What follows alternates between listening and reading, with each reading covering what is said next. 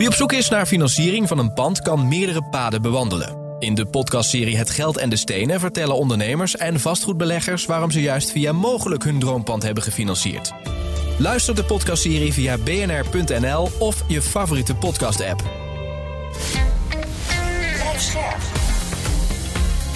BNR Nieuwsradio. Vastgoed gezocht. Maarten Bouwhuis en Maarten de Gruiter. Nederland telt ongeveer 3800 bedrijventerreinen. De ene modern, schoon, duurzaam, netjes. Ja, de ander duidelijk niet. Bijvoorbeeld lelijk, rommelig en oud. De vraag van deze week, wat komt er eigenlijk bij kijken... bij het beheer van zo'n bedrijvenpark? Dit is vastgoed gezocht, jouw wekelijkse update over de wereld van de stenen. Je hoort ons natuurlijk elke maandagavond op BNR... of gewoon online via je eigen favoriete podcastspeler. Maarten de Gruiter is hier, staat elke week naast mij. En Maarten, jij wil de aflevering beginnen met een bericht over de Nederlandse bevolking, wij zelf dus. Die groeit eh, naar 19 miljoen in 2034 al. En dan krijgen we tussen 2040 en 2060 iets bijzonders. Een periode waarin meer mensen zullen overlijden dan dat er kinderen geboren worden. Blijkt allemaal uit cijfers van het CBS. Maar jij zegt vooral de samenstelling van de bevolking, want die gaat dus veranderen. Ja, nou ja, dat, is natuurlijk, dat heeft natuurlijk meteen ook uh, van invloed is dat op wat, wat moeten we nou bouwen. Hè, ja, want ik noemde de cijfers van groei, maar het gaat natuurlijk over wat, ja, hoe ziet die groei eruit? Ja, ja. Nou ja het is groei en het was ook uh, interessant dat er dit jaar 400.000 bijkomen. Dat is natuurlijk enorm. Hè? Dat heeft natuurlijk ook weer wat aantal redenen waarom, waarom dat getal zo hoog is. Ja. Ik geloof 25% Oekraïne en verder door COVID, dat vind ik dan wel weer een interessante, is er weinig gereisd. Dus die komen nu allemaal achteraf met andere landen. Uh, maar dat is natuurlijk wel een enorm aantal. Um, maar inderdaad, de samenstelling is natuurlijk heel interessant voor, uh, voor ons vakgebied. En uh, nou, in 2040 is een kwart is 65 plus. En rond datzelfde jaar hebben we 1,7 miljoen 80-plussers. En in 2054 zijn dat er zo'n 2,1 miljoen als deze cijfers allemaal waarheid worden. En dat is ja. interessant, omdat we dan ook al een gebouw nodig hebben. En meer ziekenhuizen, verzorgingstehuizen, seniorenwoningen. En nou ja, dat, dat, uh, daar, daar, moeten we nu natuurlijk mee bezig zijn en niet dan pas. Sterker nog, uh, ik heb vorig jaar een podcast gemaakt voor uh, Mantelzorg NL. En dat gaat dan over mantelzorgen. En die hebben dezelfde cijfers. En die zeggen inderdaad 1,7 miljoen 80-plussers in 2040. Maar die zeggen er ook bij, nu zijn dat er 800.000. Dat verschil tussen, laten we zeggen, de groei daarin is extreem. Ja. En, uh, en dan is precies wat jij zegt. Voor wie moeten we dan bouwen? Waar ja. moeten we die mensen wonen? Maar de vraag is ook, kunnen we het systeem overeind houden wat we nu hebben?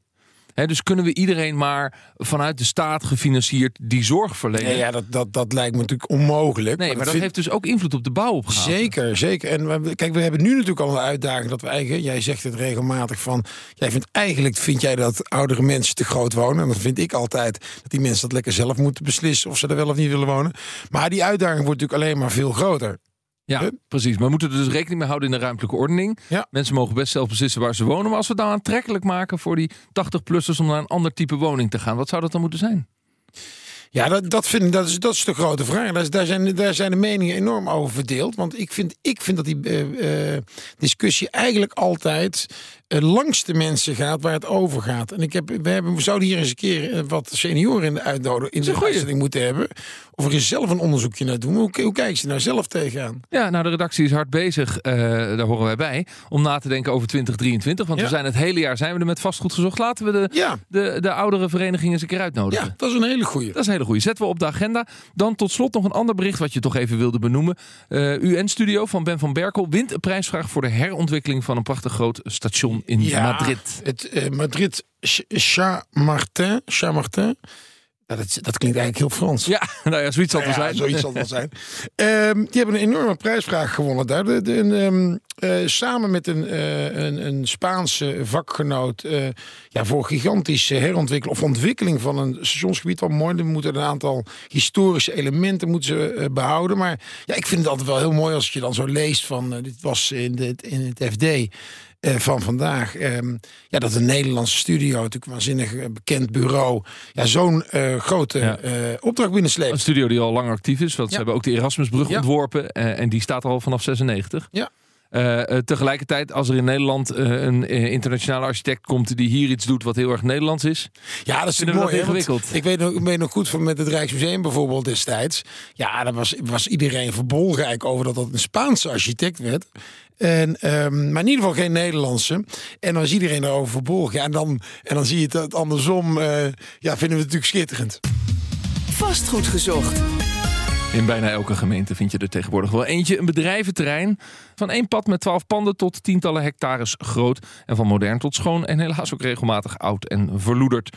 We gaan daarover praten met eh, Rob Tenbok. Hij is van KG Park Management. Van harte welkom Rob. Goeiedag. Ehm, laten we eerst eens even inzoomen op het werk dat jullie dan precies doen als parkmanagement. Want ik heb er wel een soort beeld bij. Als ik zo'n bedrijventerrein opkom en dan staat er een bord en dan staat er dit, dit bedrijventerrein wordt beheerd door. Maar wat doe je dan eigenlijk? Ja, nou heel even kort. Wij, eh, wij gaan altijd uit van drie thema's. Hè. Schoon, heel en veilig. Dus wat wij doen is, wij zorgen eigenlijk dat er, eh, het terrein er schoon uitziet. En dat- daarvoor huren wij aannemers in natuurlijk. We doen het niet allemaal zelf. Maar we doen ook bijvoorbeeld zaken rond meldingen van vuildumpingen. En we zien bijvoorbeeld als er klachten zijn bij buren, dan praten we met de buren zodat we die klachten kunnen oplossen met elkaar. En een ander belangrijk thema is natuurlijk veiligheid. Hè. Eh, heel veel bedrijventerreinen zijn collectief beveiligd, eh, deels eh, door middel van surveillance, maar ook hebben we heel veel terreinen in beheer waar bijvoorbeeld camera's staan en waar we dat dus samen met de surveillance een stuk veiliger maken. Ja, maar wie is dan eigenlijk je opdrachtgever?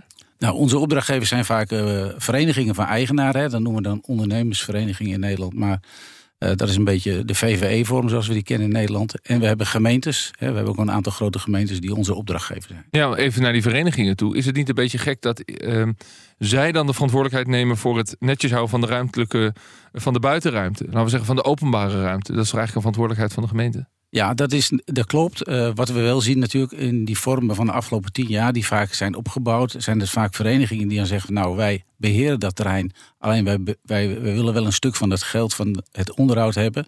Dus de gemeentes dragen dan budget over. Bijvoorbeeld voor eh, maaien, voor vegen. En eh, de vereniging zet er dan een plusniveau op, zoals we dat zetten. Dus dan gaat er wat vaker gemaaid worden... en wat vaker geveegd en wat vaker zwerfvuil geruimd. Ja, Ja, je ja. wilt- Je wilt natuurlijk niet afhankelijk zijn van de overheid hierin. Nee, nee, dat wil je niet. En eh, wat je wel weer ziet is dat die ondernemers dat prettig vinden, want dan hebben ze zelf regie. Dus dan, als een gemeente zegt van ja, we gaan volgend jaar wat minder vegen, wat minder maaien, hè, dan ben je daar niet zo afhankelijk van. Dus dan kun je zeggen, nee, we doen dat lekker zelf. Maar jullie treden, jullie ook op in een kleine spanning tussen twee huurders. Of tussen twee Ja, we hebben bijvoorbeeld wel eens eh, buren die zeggen van nou, mijn buurman die zit elke keer die bus eh, op mijn parkeerplaats. En dan gaan wij wel eens met die buurman praten van goh, wat is er aan de hand? Heb je misschien eh parkeerruimte tekort of is er wat anders? Vaak zie je toch dat mensen wat minder de laatste jaren geneigd zijn om met elkaar te gaan praten. En iedereen is met zijn eigen toko bezig. En dan zijn we een soort bemiddelaar. Dus eh, ja, en als dan bijvoorbeeld de eigenaar van zo'n pand ook nog kan helpen, hè, dan gaan we ook wel eens met die eigenaar praten. Maar je ziet dat, dat dat veranderd is in, in, laten we zeggen, in Nederland of op de bedrijventerreinen de afgelopen 10, ja. 20 jaar. Ja, meer, meer mensen zijn toch veel meer met zichzelf bezig, met het bedrijf. We weten vaak ook niet wie, wie de buurman is, hè, wat hij doet. Dus, en dat komt natuurlijk ook omdat er steeds meer eh, bedrijven zijn gekomen. Eh, dus eh, ja, ook die interesse voor eh, elkaar is wat minder geworden. Wat me een beetje ingewikkeld lijkt, is dat die buurman e- eigenlijk een hele loesje handel heeft. O- Ja, of of nou ja. misschien er toch pakketjes tussen de bananen af en toe Nou, kijk, eh, dat zijn worden dingen in en die- uitgevoerd. Dat kan, hè, want dan, kunnen ze natuurlijk altijd misdaad anoniem mel- melden. Hè, dus, als mensen wat zien. Maar wij, hebben ook, wij rijden ook rond, dus wij zien ook wel eens dingen gebeuren. En ook die surveillanten die bij ons op sommige terreinen rijden, zien ook wel dingen gebeuren. En die melden dat Maar dan ook hoe, ja, ons. zeggen, hoe ga je daar dan mee om? Want eh, ehm, er is natuurlijk behoorlijk, eh, nou ja, er is, er is misdaad in Nederland, er is Ja. handel in. Ja. Die zitten ook op bedrijventerreinen, die huren af en toe eens een, een, een aantal vierkante meter. Ja. En, en dan, als, er- ja, als jij een buurman daarvan wordt en je hebt een soort vermoeden, je hebt, ook geen zin om, laten we zeggen, om zelf in de problemen te komen. Dus, dus hoe groot is die meldbaarheid eigenlijk? Nou, de, de, de meldbaarheid is, laten we zeggen, in het algemeen niet zo heel hoog in Nederland. Wat we veel vaak zeggen is van meld het dan in ieder geval bij ons. Hè, want wij hebben ingangen bij de politie, bij de wijkagent. En ze kunnen natuurlijk altijd misdaad anoniem eh, kunnen ze ook melden. Ehm, maar ja, je moet het toch een beetje met elkaar doen. En vaak zijn wat meer signalen. Hè. Mensen zien al vaak wat dingen gebeuren waarvan ze denken... hé, hey, dat is niet helemaal pluis. En dan komt er ook nog wel eens een signaal bij van een veilig, eh hoe het, een surveillant.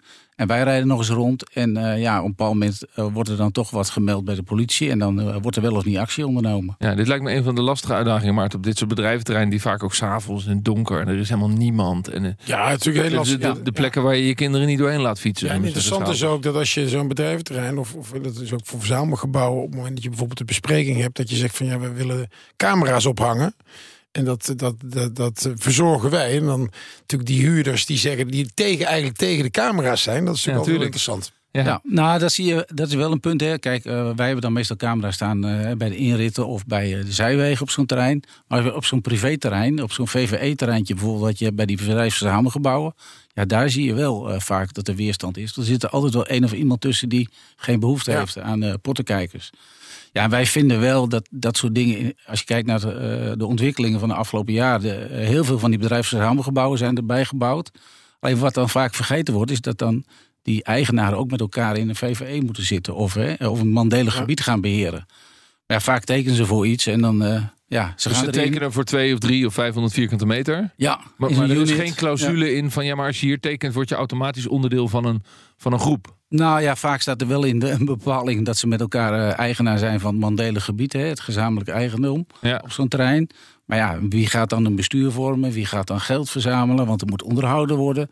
Nou ja, dan zie je Ja, dus. eh, er is natuurlijk een verschil ook nog tussen de eigenaarschap en de huurders. hè. Ja. Want eh daar zit natuurlijk ook, ik bedoel, die, die huurders zitten niet in die VVE, die huren gewoon. Nee, en die hebben ook, ja, die, die hebben daar geen interesse in. Dus eh, die eigenaren moeten dan met elkaar toch zorgen dat, er, hè, dat die huurders ook nette huurders Ja. blijven. En daar zou je eh, eigenlijk een soort VVE voor moeten hebben. Die bestaat dan vaak wel op papier. Interessant, maar als er dus Ja. iemand luistert die zegt, nou ik ben bezig met een pandje op zo'n bedrijventerrein. Ja. Hè, eh, eh, ik zou zeggen, blijf luisteren, want we willen even alle criteria afgaan waar je op moet letten. Als je dat gaat doen, maar er is er in ieder geval al één van. Stel dat je dan aan de slag gaat hè, en jullie krijgen die opdracht om een, nou ja, een terrein te gaan beheren. Wat ga je dan doen? Nou, wat we doen is wekelijks schouwen. Dus we rijden rondjes over het terrein en dan kijken we hoe het terrein erbij ligt.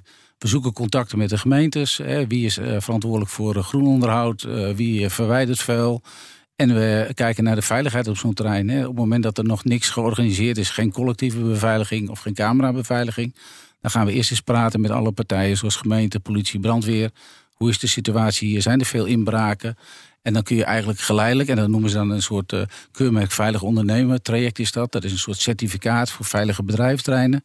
Dan ga je daarmee aan de slag en dan gaandeweg merk je gewoon dat door die samenwerking eigenlijk ook de veiligheid op zo'n terrein al beter wordt. En dan kun je nog nadenken over maatregelen. Wel of niet surveilleren, wel of niet collectieve camera's inzetten. Maar dat wordt wel heel erg bepaald door de situatie te plekken. Maar ben je meer bezig met eh, externe, dus het opruimen van, dus het managen van externe, of met eigenlijk meer van het managen van de, de huurders zelf? Nee, je bent vooral bezig met het managen van externe. En een deel van het werk is ook de huurders en de gebruikers op zo'n terrein. Ja. Ja. Maar zijn er ook terreinen, want ik zei al, het zijn er heel veel. Ja. Er zijn de afgelopen 30 jaar ongelooflijk veel bijgekomen. Omdat elke zichzelf respecterend dorp dacht, ja, ik moet wel een soort bedrijventreintje aan de rand van het Ja. dorp hebben. Niet in de laatste plaats om de begroting van de gemeente te spekken. Want de grond kon worden verkocht aan een ontwikkelaar. En Maar nu hebben we al die kleine bedrijventerreintjes. Hebben die allemaal zo'n parkmanager? Nee, ik denk dat, eh, ja, ik schat in dat 10, 20 procent wat heeft. Oh, zo weinig. Ja, van de bestaande terreinen hebben we het dan over. Hè. Bij die nieuwe zie je dat het eigenlijk verplicht wordt gesteld. En dan wordt er gezegd, net als bij een VV, je moet een jaarlijkse bijdrage betalen op basis van vierkante meters bijvoorbeeld. Kijk, en, maar dat is iets wat de afgelopen tien jaar. Maar daarvoor heb je natuurlijk, ja, hoeveel bedrijven zijn zijn? Je hebt het al verteld. Ja, dat, dat betekent nog wel een groeimodel voor jouw bedrijf. Nou, in principe zien we, ja, het is in principe zien we ook wel dat er steeds meer vraag naar komt. Want ook gemeentes trekken zich wat meer terug. Hè? En eh, die willen ook eigenlijk dat het beter georganiseerd wordt. Dus die zien ook wel de toegevoegde waarde van zo'n eh, Ja, parkmanagement. maar ik op vind als je, het niet, als, je, als je het niet organiseert bij eigenlijk de realisatie van zo'n bedrijventerrein, dan wordt het heel moeilijk. Hè? Bij een oud bedrijventerrein is het denk ik heel moeilijk om dat nog te bewerkstelligen. Om die mensen bij elkaar te krijgen. Ik bedoel, wij hebben ook wel eens eh, eh, objecten op oudere bedrijventerreinen. En dan, dan vragen wij, nou, je, die mensen komen niet eens bij elkaar eigenlijk. Terwijl je, Nee. joh, je hebt toch een gem- gemeenschappelijk belang ja. om dat hele terrein ehm, te Ja. optimaliseren. Nee, dat ben ik met je eens. Dat zien we ook wel. Hè. Dus, eh, op een of andere manier het verenigen van mensen of ondernemers is al moeilijk. Nou, bestuurders vinden, dat merken we ook de laatste jaren, is ook al heel erg moeilijk. Maar je ziet met name dat op die oude terreinen, ja, weet je, daar is men eigenlijk gewend dat er nooit wat gebeurt. Dus als ze dan zeggen van ja, we bellen de gemeente eh, en we melden wat, maar dan gebeurt er helemaal niks. Er gebeurt, Nee. dus die zijn blij dat er al, als er al wat aandacht is, je begint eigenlijk gewoon met aandacht en communiceren. En op het moment dat ze langzaam merken dat ze jou kunnen bellen en ze krijgen ook een antwoord, nou, dan begin je eigenlijk met zo'n opbouw van zo'n hè, Ja. zo'n organiseerd vermogen. Jouw telefoon, dat staat kost gewoon heel tijd. jouw telefoon staat eigenlijk altijd aan. Nou ja, eigenlijk wel ja. Ja, nu. Ja. Nou ja, nu niet, maar eh, we hebben ook eh, vorig jaar hadden we ook al eens drugsdumpingen. Ja, dan moeten er op zondag eh, moeten er toch een paar vaatjes weg. Ja. Ja, dan kun je ook wel iemand bellen weer hoor, dus eh, die het ophaalt. Maar je gaat eigenlijk zelf, je doet een paar handschoenen aan en je gooit achter in de auto. Nou ja, dat gebeurt ook. Ja. Oh, wauw. Ja. Je hebt al heel wat bedrijventerreinen dus gezien in je leven. En je Ja. kijkt natuurlijk eh, ja, beroepsgedeformeerd als je zo'n terrein opkomt. Wat is eigenlijk het eerste waar je naar kijkt als je een rondje rijdt? Nou, toch uitstraling. Hoe, ligt het erbij? Eh, is het verloederd? Is er veel schade? Scheve borden? Gaat in de weg, zeg maar? Is het gras of het groen goed netjes onderhouden? Is er überhaupt groen? Dat kan ook. Dat wordt wel trouwens beter, want we merken wel dat er meer aandacht is, ook voor groen op bedrijventerreinen. Ja. Dus, maar er is een hele Maar hele simpele dingen, wat ik eigenlijk als burger natuurlijk ook kan zien. Een, een scheef bord en, een- en Ja. een stoeptegel en een beetje verloedering. Ja, En dat, en dat zegt ook iets over de organisatiegraad en de, de mate waarin de ondernemers contact hebben. Dat kun je allemaal doorvertalen. Ja, in principe wel. Want als zo'n bord er dan over drie weken nog staat, dan weet je dat eigenlijk niemand er zich aan ergert. En dan blijkbaar de gemeente ook niet. Dus eh, dat bord dan staat dan vervolgens eh, drie weken later nog schever. En dan valt hij om. En dan zegt in één keer iemand: Oh, hij ligt op de weg. Dat is wel lastig. Ja. Ja, Met een vrachtwagen. ja. Een voorbeeld van zo'n terrein dat zichzelf goed georganiseerd heeft, is de Waarderpolder, eh, vertelde jij ons, Ja. in Haarlem. De eh, oostkant van Haarlem. Daar zijn jullie ook al lang bij betrokken. En, eh, wat heeft die samenwerking nou opgeleverd? Hoe is, dat, hoe is dat nou gegaan? Stel dat een ondernemer luistert die op een terrein zit zonder parkmanagement. Die zegt, nee, maar waar begin ik dan? Nou, heel even kort. Wij zijn ooit begonnen in eh, Haarlem in de Waardepolder, hè, meer dan twintig jaar geleden. Toen was er een collectieve beveiliging, die was in een stichting ondergebracht. Dat was eigenlijk vrijwillig, dus er waren heel veel freeriders, zoals dat heet. En nou, toen hebben we op een bepaald moment gemerkt, toen werd het aantal freeriders nam steeds meer toe. En de criminaliteit was wel een, eh, gedaald, gelukkig, door die collectieve beveiliging. Alleen toen zeiden we van, ja, weet je, het, het kan niet zo zijn dat maar 10% of 20% van de grote bedrijven betaalt en de rest doet niet mee. Nee. Toen is er in eerste, eerste instantie gezegd van nou, we moeten een soort ondernemersfonds, een BIS heet dat, bedrijven investeringszone, oprichten. En we hebben toen eigenlijk met resultaten en eh, zijn toen alle ondernemers eigenlijk gaan meebetalen. En daar hebben we eigenlijk gezien dat we ook de samenwerking met de gemeente, hè, want dat is ook, vind ik, een belangrijk onderdeel van ons werk daar. De gemeente heeft gezegd, wij stappen samen met de ondernemers in de stichting, gelijkwaardig. We hebben allebei een belang. Het trein moet beter, netter en er mooier uit gaan zien. Dus dat heeft eigenlijk eh, ja, eh, het resultaat gehad dat er, hè, de, de, er is een nieuwe brug gekomen in de Waardepolder in de Noordkop. Eh, er is veel meer eh, laten we zeggen, samenwerking gekomen met de gemeente op het gebied van vastgoed. We hebben bijvoorbeeld iemand die eh, bedrijven helpt als ze een pand leeg hebben om weer te vullen. We doen aan duurzaamheid. Eh, nou ja, langzamerhand begint die samenwerking steeds Ja. beter te worden. Maar dat kost wel heel veel tijd. We, doen aan duurzaamheid. Wat, wat, wat bedoel je daar? Nou, je moet denken aan, we ondersteunen ondernemers om bijvoorbeeld te verduurzamen. Dus we beginnen met een scan en we kijken wat er mogelijk is. Hè. Eh, hoe kun je, bijvoorbeeld zonnepanelen op je dak leggen? Kun je je warmtepompen? en en de, de Waardepolder, hoe hebben jullie uiteindelijk mensen kunnen eh, dwingen om eh, mee te betalen, om mee te doen? Nou, met een stemming. Dus dat, is- een BIS is een draagvlakmeting. En er moet meer dan 50% van de ondernemers, de eigenaren of gebruikers, moeten een stem Ja, maar de uitbrengen. mensen die tegenstemmen moeten wel betalen. Ja, maar ze kunnen stemmen. En dan van die 50% moet ook nog twee derde voor zijn. Ja, dus opgelegde democratie, nee, maar wel democratie. je mag stemmen. Ja, maar dus, En dus die betalen. mensen die tegen waren, die moeten wel betalen. Dan. Ja, ja, ja. dat, dat is het. eh, En hoe dwing je dat af? Nou ja, je moet gewoon iedereen benaderen, langsgaan en uitleggen wat het voordeel is. Om Ja, maar daarna zijn ze verplicht te betalen. voor vijf jaar. Ja, oké. Ja, dat, is toch, dat is toch wel En dan bijzonder. moet, na vijf jaar moet je weer een nieuwe stemming houden. Ja, dus je moet gewoon vooral een goed verhaal hebben. Ja, maar- mensen ook, ook willen betalen. Bedrijventerreinen, daar gaat het dus over Ja. in deze eh, aflevering. Ehm, Rob ten Bok van eh, KG Parkmanagement is bij ons eh, te gast. We hadden het over de Waardepolder in Haarlem. Maar we reizen even naar het oosten van het land. Arnhem, Kleefse Waard heet het daar. En collega John van Schagen die sprak met de directeur. Mijn naam is Kevin Rijken. Ik ben directeur van eh, IPKW, Industriepark Kleefse Waard in Arnhem. En dat is gelegen op een voormalig terrein van Axonobel. 90 hectare telt het industrieterrein. Waar eh, ongeveer 90 bedrijven werken aan eh, oplossingen voor morgen. Eh, op het gebied van energie en eh, circulaire economie. Geen doorsnee bedrijvenpark dus.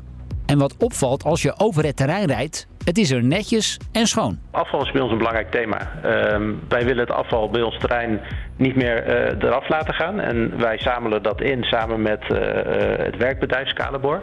Mensen met een afstand tot de arbeidsmarkt. Dus we gaan echt de gebouwen in, naar de huurders toe. En halen daar de verschillende afvalstromen op, brengen dat naar een grondstoffenbank en kijken of we daar nieuwe producten van kunnen maken voor het, voor het terrein. tegelijkertijd ehm, hebben we een eigen landscapingbedrijf waarmee we de buitenruimtes netjes houden. En om inbrekers buiten de deur te houden, werken ze in Arnhem samen met een regionaal beveiligingsbedrijf. We zijn een terrein waar een hek omheen staat, dus het is vrij makkelijk ook om dat te beveiligen. Dus uh, als je eenmaal binnen bent, dan, uh, dan kom je in een andere wereld. Uh, maar daarvoor moet je wel eerst door een, uh, door een slagboom. Oké, okay, klinkt goed allemaal, maar zoiets moet natuurlijk wel bekostigd worden. En daarvoor werkt Kleefse Waard met wat zij noemen een parkmanagementvergoeding. Dat zit inderdaad gekoppeld aan de vierkante meters die mensen bij ons huren. Uh, wij zijn uh, eigenaar van alle gebouwen en alle gronden. Dus we, we, voeren regie over het hele park. En dat is, een, dat is echt een voordeel ten opzichte van andere bedrijventerreinen in, uh, in Nederland. en dit parkmanagementvergoeding is een, is een bijdrage. we doen zelf ook een, een substantieel deel aan inderdaad de veiligheid, de schoonheid, de reinheid. Kevin Rijken van Kleefse Waard uit Arnhem. En zoals gezegd bij mij in de studio Rob ten Bok van uh, KG Park Management. Hij zegt wel iets interessants. Zij zijn dus eigenaar van alle panden. Ja. Dat is eigenlijk een makkie. Nou, kijk, dat is wel een beetje leuk. Want als je kijkt naar de historie van parkmanagement in Nederland. Zo, het komt uit Engeland en Amerika over. Daar zaten vastgoedbeleggers met één terrein. Met alleen maar huurders. Ja. Dus die konden alles bepalen. Ja, jullie hebben een model gemaakt waarin je dus eigen eigenaren hebt en huurders. En het toch, waar we het net even over hadden, toch gelukt is om, net zoals in de bijdrage, die, die, die vergoeding te vragen voor het beheer van het terrein. Ja. Dus in principe kan het wel. Alleen, en je hebt natuurlijk ook voor jullie werken ook met neem ik aan bedrijventerreinen waar je gewoon een bestaande vereniging hebt. Ja. Wat al goed georganiseerd is. dan is het al georganiseerd. Een heleboel zijn natuurlijk wel gewoon georganiseerd. Ja. Nou is Kleefse Waard een voorbeeld van hoe het eh, wellicht zou moeten. Modern, ruim, schoon. En daar tegenover staan bedrijventerreinen waarbij je soms de tranen in de ogen springen. Ik zei het in het begin ook al even. Verloederd, vies, lelijk. Wat, wat gaat er dan mis? Nou, het, vaak gaat het mis, wat mij betreft, tenminste, de organisatiegraad. Je merkt dat ondernemers eigenlijk niet meer met elkaar samenwerken, ook niet meer de samenwerking met de gemeente willen zoeken. Dus eigenlijk begint het daarbij. Op het moment dat je weer contact met elkaar hebt, ondernemers en overheid, dan kun je weer een slag slaan. Want dan krijg, krijg je ook weer uh, dat mensen zich gaan melden met klachten of problemen. Dus het begint eigenlijk daar gewoon. Ja, want het is wel een groot probleem. Er zijn in Nederland, uh, blijkt uit onderzoek, ongeveer 670 verouderde terreinen. die zelfs een verhoogd risico lopen op drugscriminaliteit. Zeker. Dat is nogal wat. Daar is weinig toezicht. Nieuw Overvecht in Utrecht is een, is een voorbeeld. Mm -hmm. wat moet de gemeente dan doen? Nou ja, kijk, ik zou zeggen van begin met het aanstellen van een uh, parkmanager. Hè, of iemand die in ieder geval samen met die ondernemers en de gemeente gaat kijken van waar zitten de problemen. En dan kom je langzaam wel tot een vorm en, van en als het eerste wat het probleem is bij, bij overheden, lokale overheden, is dat die ook gewoon, die hebben gewoon mensen tekort. Hè? Dus die ook voor dit, juist voor dit soort dingen, hebben ze gewoon geen mensen op dit moment. Nou ja, dat zien we in Amsterdam ook. Hè. Daar, daar werken we ook op de Sloterdijk een aantal terreinen. Hè. Dat, dat er toch in de coronatijd was er helemaal geen aandacht voor, want iedereen zat binnen, zeg maar even. Ja, wij waren, zijn nog steeds buiten geweest, ook in die tijd. En dan merk je gewoon dat op het moment dat je wat aandacht geeft en ook gaat communiceren met ondernemers en nieuwsbrieven uitsturen, dan zie je ook dat mensen zich gaan melden en dan worden er ook wel dingen opgepakt. Maar het kost gewoon tijd. Maar het aanstellen van zo'n parkmanager uh, of iemand die gaat communiceren uh, als de loesje ondernemer echt kwaad wil, dan is de eerste waar die, waar die druk op zet, is het die vent. Nou, die wil ik hier niet hebben. praktijk zie je dat niet eigenlijk. Zover zijn we nog niet afgezakt in Nederland. Gelukkig niet, nee. nee. Uh, helemaal tot slot van dit gesprek hebben we ook niet een beetje te veel van die terreinen. Nou, uh, dat hangt ervan af hoe je het bekijkt. Hè. Wat je het laatste jaar ziet, dat er heel veel druk weer is op bestaande terreinen. Omdat er gebouwd moet worden vanwege woningbouw. En, ja, druk om ze dus af te breken. Nou ja, en dan zie je dus dat ondernemers in Amsterdam is hier een voorbeeld van. Die moeten toch ergens naartoe. En dan merk je eigenlijk dat voor de MKB'ers eigenlijk op dit moment in deze regio heel weinig ruimte is. We, we zien eigenlijk dat alle terreinen een beetje uitverkocht zijn. Dus, oh. ja. dus, dus we hebben er niet te veel. Nee, Want er is wel vraag naar, dit, naar Er is nog steeds vraag naar units en er is nog steeds vraag uh, vanuit MKB's voor uh, een leuke. Want die transitie maar het is wel gaande van oude terreinen zeker, waar woningen komen. Ja, zeker. Maar het interessante ook van, zeg maar, als je de, de kleinere bedrijventerreinen die, uh, die, al, die oud zijn, die al lang bestaan en die dus vaak tegen stads- of dorpscentra liggen, die zijn natuurlijk het meest interessant. En ja. die waren het meest interessant bijvoorbeeld vanuit mijn oogpunt om, om uiteindelijk te kunnen herontwikkelen en wonen. Maar wat je de laatste decennium ziet, waarvoor ze eigenlijk ook heel interessant zijn, is eigenlijk dat last mile. Dus dat zijn typische locaties die nu enorm in trek zijn voor last mile uh, logistiek. Dankjewel Rob ten Bok van KG Parkmanagement voor dit gesprek. En dankjewel uh, Maarten de Gruiter. Volgende week zijn we er uiteraard weer. Dan kijken we terug op de meest bijzondere gesprekken van afgelopen jaar. Met onder andere Marnix van Rijn natuurlijk. Die aflevering over Box 3. Beluistert dat. Wij spreken elkaar denk ik in 2023. Want dan zijn we terug met BNR Vastgoed Gezocht. Voor nu, fijne kerstdagen en een gelukkig nieuwjaar. Vastgoed Gezocht wordt gesponsord door Mogelijk. Mogelijk. Vastgoedfinanciering voor ondernemend Nederland.